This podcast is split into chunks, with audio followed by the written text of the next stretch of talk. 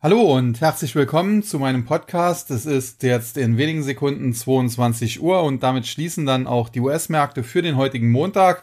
Und man muss sagen, nachdem wir in der letzten Woche ja leichte Gewinnmitnahmen gesehen haben, geht es jetzt am heutigen Montag insbesondere in den USA schon wieder deutlich nach oben. Also insofern, das sieht alles sehr gesund aus.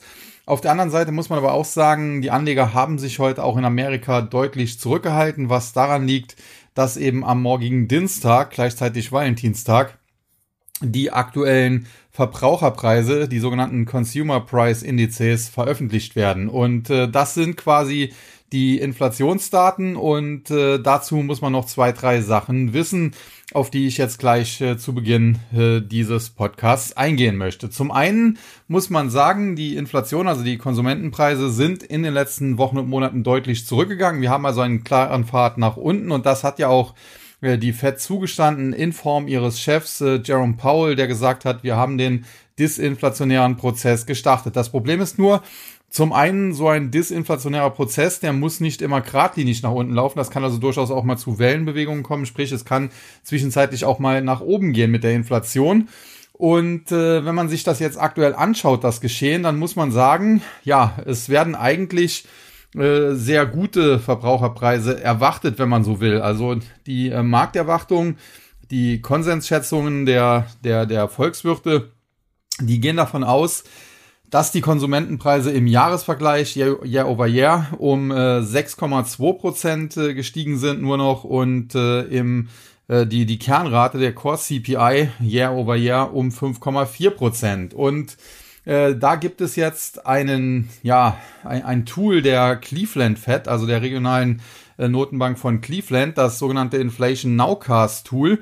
Und äh, das äh, hat allerdings einen etwas, eine etwas höhere Inflationsrate, wenn man so will, einen etwas höheren Preisanstieg, äh, ja, prognostiziert man doch, nämlich in der ja, normalen Rate liegt man bei 6,35, also etwa 6,4. Glaube eben hatte ich gesagt, äh, erwartet werden eigentlich 6,2.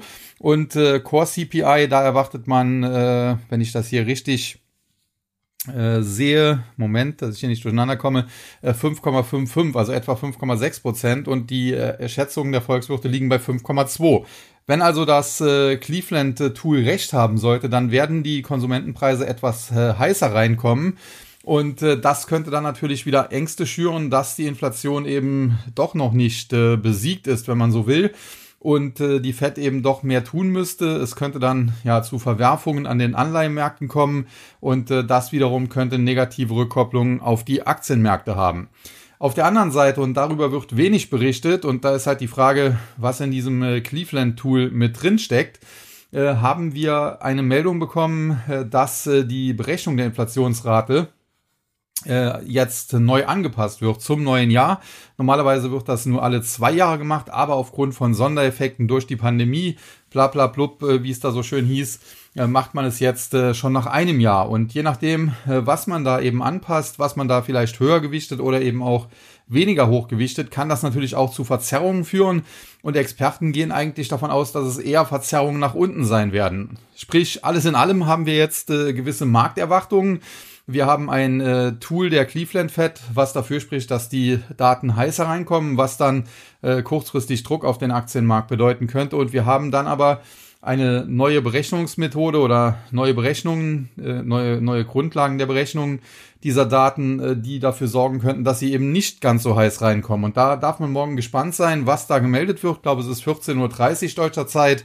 Und äh, bis dahin würde ich mich tendenziell am Markt zurückhalten, insbesondere äh, die Spezies, die da immer, oder die Spezialisten, äh, die da immer gehebelt unterwegs sind. Äh, da wäre ich aktuell ganz, ganz vorsichtig, denn äh, wenn man dort beispielsweise gehebelt long geht und äh, dann kommen diese Daten heißer rein als erwartet und der Markt fällt drei vier Prozent, ja, dann ist man ganz schnell mit seinen Hebelprodukten ausgenockt. Insofern ein bisschen Vorsicht, ein bisschen Demut schadet nichts. Wir haben zuletzt im Tag auch überwiegend Gewinne mitgeholt, mitgenommen. So muss man sagen, mitgeholt sagt man nur in Trier.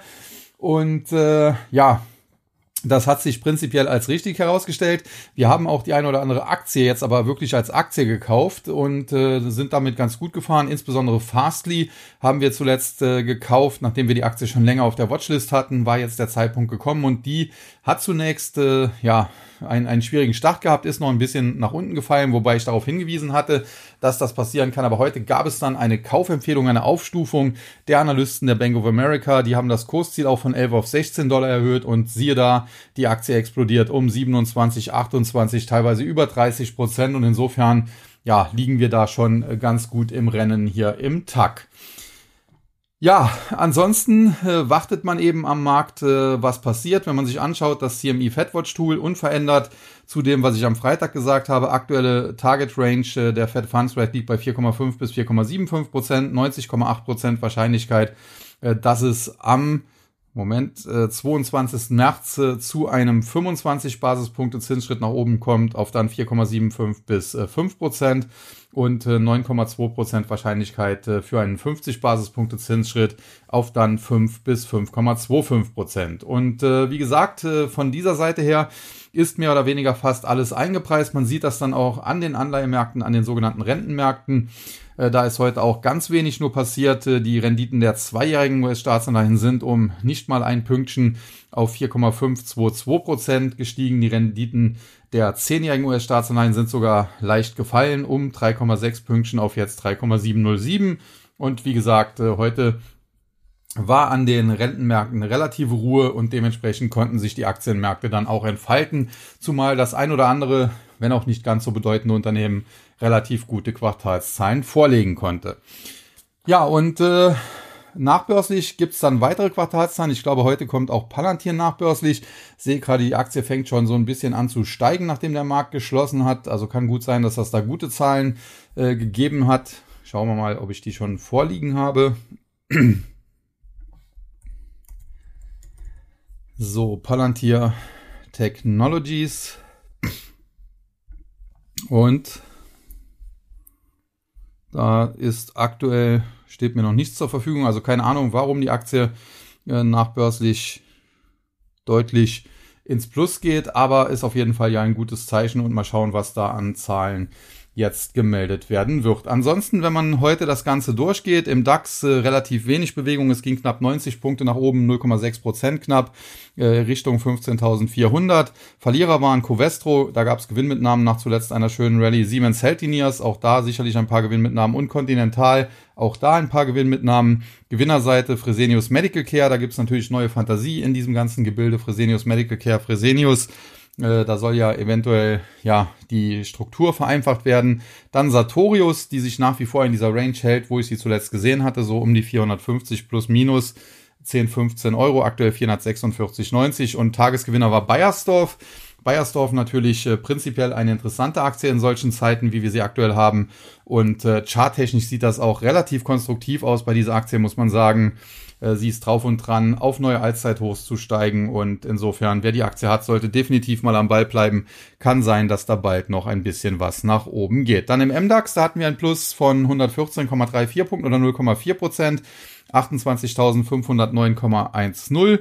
Verliererseite Delivery Hero nach zuletzt ja nicht so berauschenden Zahlen. Die Aktie weiter im Abwärtszug. Dann Befesa äh, da habe ich jetzt äh, mich nicht groß mit auseinandergesetzt. Die Aktie ist auch schon seit ein paar Tagen etwas schwächer, nachdem sie aber zuvor auch einen guten Run hatte. Und äh, der Tagesverlierer im MDAX, das war dann die Aktie von Siltronic. Und da gab es, wenn man so will, einen äh, negativen Analystenkommentar von der Bärenberg Bank. Die sind hier vorsichtig und sehen eine Nachfrageschwäche für Siltronic äh, für diese Wafer, die sie herstellen. Das sind Vorprodukte von äh, Computerchips und ich bleibe dabei, der Chipsektor, ja, den sehe ich etwas kritisch.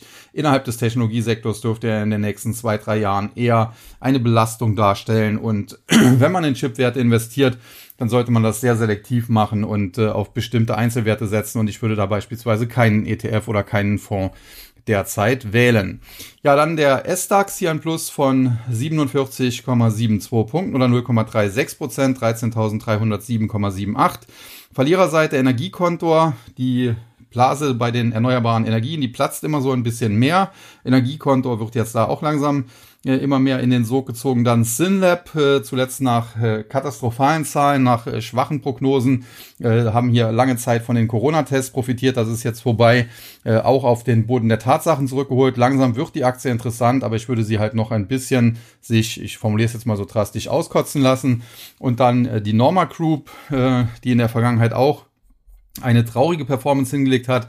Da wurde das Management dann ausgetauscht. Jetzt zuletzt ein äh, riesen Kurssprung seit den Tiefs, die wir da im September gesehen haben. Die Aktie von ja, um die 13 auf in der Spitze 21 gestiegen und jetzt äh, gibt's auch hier mal ein paar Gewinnmitnahmen. Aktuell noch kein Beinbruch, aber Norma Group muss man sich sehr genau anschauen, ob man da investieren möchte. Dann die Gewinnerseite kann kommen, Shop Apotheke und Heidelberger Druck. Kann kommen, zuletzt nochmal etwas zurückgeworfen nach äh, Vorlage der Zahlen, die jetzt nicht ganz so berauschend waren, generell aber ein gutes Geschäftsmodell. Äh, Cloud, äh, was man hier anbietet, Private Cloud und äh, generell glaube ich, dass die wieder auf die Beine kommen. Die Aktie ist auch vergleichsweise günstig gepreist, gerade auch gegenüber den großen Cloud-Anbietern wie Microsoft mit Azure, wie Amazon.com mit AWS oder auch wie Google, Alphabet und äh, insofern kann kommen, kann man sich sicherlich mal näher anschauen. Dann Shop-Apotheke, äh, die waren mir natürlich äh, zu Höchstkursen, hatte ich immer wieder darauf hingedeutet, äh, dass die viel zu teuer sind, dass die sich halbieren können und mehr. Das haben sie dann auch gemacht. Äh, zuletzt geht's wieder aufwärts. Es gibt wieder neue Fantasie um das E-Rezept. Ob das hier kommen wird, steht aber in den Sternen. Generell muss man sagen, die Aktie äh, ist natürlich nach dieser Talfahrt, die sie hinter sich hatte, äh, unten relativ preiswert gewesen. Jetzt zuletzt äh, ist sie nach oben durchgestartet. In der Spitze waren wir hier schon bei 75, 75 bis 80. Das wird dann schon langsam wieder teuer. Aktuell stehen wir wieder um die 65. Ja, das ist ungefähr so der faire Preis, 60, 65 Euro. Das heißt, äh, wer die Aktie da kauft, der kann jetzt nicht unbedingt erwarten, dass man ganz große Gewinne damit macht, aber er sollte auch nicht auf die Schnauze fallen und äh, einen Halbierer im Depot haben. Und dann die Heidelberger Druck, auch äh, sehr äh, ja zurechtgestutzt muss man sagen. Druckmaschinen natürlich waren das äh, war ein Auslaufmodell oder ist ein Auslaufmodell. Man hat aber hier diese Wallboxen, also diese Ladesäulen für Elektroautos gehabt. Das hat neue Fantasie gegeben, die Aktie teilweise gut gelaufen, zuletzt nach Zahlen etwas zurückgekommen, jetzt geht's wieder nach oben, ist aber aus meiner Sicht 1,80 Euro quasi eine Art Penny Stock und somit ein eher ein Zockerwert. Äh, würde ich nur kaufen an sehr schwachen Tagen und nicht äh, an einem Tag, wo sie den S-DAX anführt, wie das jetzt eben heute der Fall war.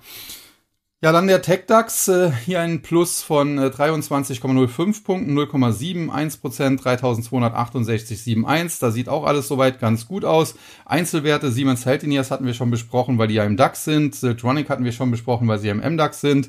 United Internet, da wirkt nach wie vor der ja, etwas missglückte Jonas-Börsengang nach. Die Aktie heute noch mal etwas schwächer, aber generell ist die auch auf einem Niveau, wo man, wenn man sie sich für zwei, drei Jahre hinlegt, nicht so viel falsch machen kann. Und die Gewinnerseite Verbio, zuletzt natürlich auch hier eine Blase geplatzt bei diesem Biosprit äh, Werten und äh, Verbio auch deutlich zurückgekommen und jetzt haben hier mal ein paar Schnäppchenjäger zugegriffen, deswegen die Aktie heute drittgrößter Gewinner im TechDAX mit einem Plus von knapp zweieinhalb Prozent. Dann Software AG ähnlich zuletzt ausverkauft, jetzt greifen ein paar Schnäppchenjäger zu, plus 2,6 Prozent, zweitgrößter Gewinner, aber das sind beides keine Aktien, die ich mir jetzt unbedingt ins Depot packen würde und schon gar nicht, wie gesagt, an so einem starken Tag äh, diese Aktien, wie das jetzt heute der Fall war. Und der Tagesgewinner, die Aktie von Nemetschek mit einem Plus von knapp 2,8 Prozent, da muss man sagen, das Unternehmen an sich ist top. Äh, man hat aber jetzt das laufende Geschäftsjahr ist eher so ein Übergangsjahr. Man erwartet nur ein leichtes Umsatzwachstum, eine Stagnation beim Gewinn. Also warum die Bäume jetzt da in den Himmel wachsen sollten, erschließt sich kurzfristig nicht. Aber über kurz oder lang ist das eine Aktie, die sehr interessant ist und äh, ich bleibe dabei unter 50 Euro. Heute war der Schlusskurs 51,54. Also wenn sie nochmal Schwäche zeigt, kann man sich einen Nemetschek längerfristig immer hinlegen. Ja, kommen wir zu den USA.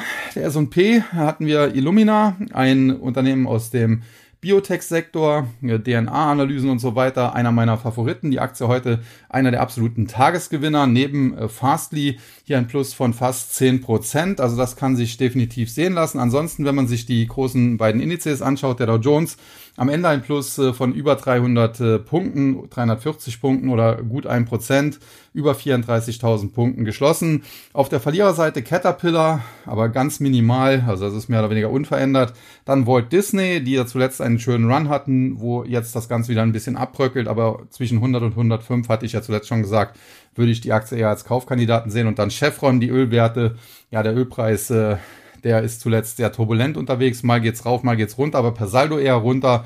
Und das ist natürlich für die Ölwerte nicht so gut und deswegen Chevron, ja, der Tagesverlierer. Aber auch hier muss man sagen, ein Beinbruch sind die Verluste von etwas mehr als einem halben Prozent. Dann nicht. Ja, und die Gewinnerseite Nike, Intel und Microsoft. Äh, gute alte Zeit könnte man meinen. Nike oder Nike, äh, wie auch immer man es aussprechen möchte. Äh, Sportartikel und Sneakerhersteller hat natürlich viel Geschäft in China. In China läuft es seit einiger Zeit wieder besser. Man sieht das ja auch in den China Techs. Dementsprechend auch diese Aktie zuletzt wieder angesprungen. Und da muss man sagen, ja, jetzt nach dieser Rallye, die wir gesehen haben, vielleicht mal auf den einen oder anderen Rücksetzer warten. Aber tendenziell ist das ein sehr gutes Unternehmen und äh, auch eine sehr gute Aktie. Ansonsten die Gewinner dann aus dem Tech-Sektor. Ich sehe gerade Salesforce äh, auch sehr stark unterwegs heute. Da sind ja zuletzt einige aktivistische Investoren draufgesprungen. Intel heute mit einer schönen Erholung. Die Aktie aber immer noch vergleichsweise günstig. Auf der anderen Seite aber auch ein Sanierungsfall. Muss man schauen, ob die Sanierung dann auch klappt, die Restrukturierung und der Tagesgewinner. Und da wirkt die der Hype im Bereich künstliche Intelligenz weiter nach. Die Aktie von Microsoft, die heute über drei Prozent zulegen kann. Und da gab es auch zuletzt ein paar Fragen. Wie weit kann Microsoft noch laufen? Ich denke, so 280 bis 285 Dollar sind drin. Dann sollte es auch hier nochmal so einen etwa zehnprozentigen Rückschlag in Richtung 240 bis 250 geben. Also im Bereich 280, 285 Dollar würde ich tendenziell mal Gewinne mitnehmen. Bis dahin sind es noch 4, 5 Prozent, 6 Prozent. Und die kann man ja vielleicht auch noch laufen lassen. Ja, und dann äh, der Nasdaq 100. Hier heute auch wieder stark unterwegs. Ein Plus von mehr als anderthalb Prozent oder rund 200 Punkte, über 12.500. Verliererseite Diamondback Energy. Ja, ist auch wieder Energie-Ölsektor. Äh, Chevron war ja auch im Dow Jones schon schwach. Dann Tesla, zuletzt innerhalb von wenigen Wochen verdoppelt von den Tiefs ausgehend. Deswegen wird hier auch ein bisschen Luft abgelassen. Und dann PayPal, die zuletzt gute Zahlen hatten, daraufhin noch etwas zulegen konnten. Da gibt es jetzt heute ein paar Gewinnmitnahmen. Aber auch hier das Minus bei allen Werten hält sich in engen Grenzen. PayPal verliert als Top-Verlierer im Nasdaq 100 1,7 Prozent etwa. Und äh, das ist natürlich dann nicht die Welt. Die Gewinnerseite hingegen Warner Bros. Discovery. Natürlich sehr günstiges Unternehmen aus dem äh, Videostreaming-Bereich wenn man so will. Die Aktie heute mit 5% im Plus. Dann Airbnb, die zuletzt auch verprügelt wurden. Jetzt äh, schöner Run nach oben. da könnte auch noch was gehen. Heute fast 7%. Und äh, den Tagesgewinner, den habe ich eben schon so ein bisschen rausgestellt. Auch im Nasdaq 100 vertreten die Aktie von Illumina, die übrigens auch in unserem äh, TAC Biopharma Musterdepot enthalten ist. Ja, und äh, ich wollte es heute eigentlich kurz machen, weil der entscheidende Tag eben der morgige Dienstag mit diesen Konsumentenpreisen ist. Und das ist mir, glaube ich, jetzt auch ganz gut gelungen. Ich habe alles besprochen, was morgen da zu erwarten ist. Wie gesagt, ist sehr diffus. Es kann besser als erwartet ausfallen, es kann schlechter als erwartet ausfallen. Deswegen im Vorfeld große Unsicherheit, äh, tendenziell vielleicht eher ein bisschen zurückhalten, warten, was da kommt. Und wenn es zum Beispiel nach heißeren äh, Inflationsdaten, wenn man so will, äh, zu einem Sell-off käme und der Nasdaq 3-4% verlieren würde, dann könnte man wahrscheinlich in diese fallenden Kurse hinein gut einmal den ein oder anderen Kauf tätigen. Ansonsten glaube ich, wie gesagt, dass die Tiefs im Markt drin sind, glaube aber trotzdem nicht, dass wir schon nach oben durchstarten. Ich glaube, es wird nochmal Rücksetzer geben. Warten wir mal ab, ob es vielleicht morgen schon dazu kommt. Äh, zu den Kryptos äh, zum Schluss vielleicht noch ein kleines Wort. Die waren ja letztens etwas äh, präsenter, hatte ich ja letztens zu Beginn schon besprochen. Hier glaube ich, der künstliche Intelligenz-Hype, der KI-AI-Hype, der ist schon so ein bisschen am Abebben. So, solche Coins-Tokens wie AGX beispielsweise, also Singularity Net, die sind jetzt zuletzt deutlich gefallen. Ich glaube aber, dass da vielleicht noch eine zweite oder auch eine dritte Welle kommen kann. Insofern liege ich da auf der Lauer, ob wir da vielleicht den einen oder anderen Kauf tätigen können. Das werden wir dann aber im Tag machen. Das werde ich hier nicht im Podcast besprechen, auch nicht in YouTube-Videos besprechen. Und insofern, ja, an dieser Stelle nochmal der Hinweis, wer mit Kryptowerten, äh, Kryptowährungen äh, traden will oder auch in sie investieren will und wer im Bereich Tech-Aktien auch mal vielleicht mit dem einen oder anderen Hebelprodukt ein bisschen spekulieren will, aber auch investieren will, äh, der ist im Tag gut aufgehoben und sollte sich das mal genau anschauen. In diesem Sinne möchte ich die Verabschiedung heute kurz halten. Freue mich wie immer, dass ihr den Podcast gehört habt. Hoffe, dass ihr ihn auch äh, positiv bewertet und weiterempfehlt. Und damit verabschiede ich mich für heute und sage wie immer an dieser Stelle Tschüss und Bye-bye, bis zum nächsten Mal. Es verabschiedet sich Ihr euer Sascha Huber.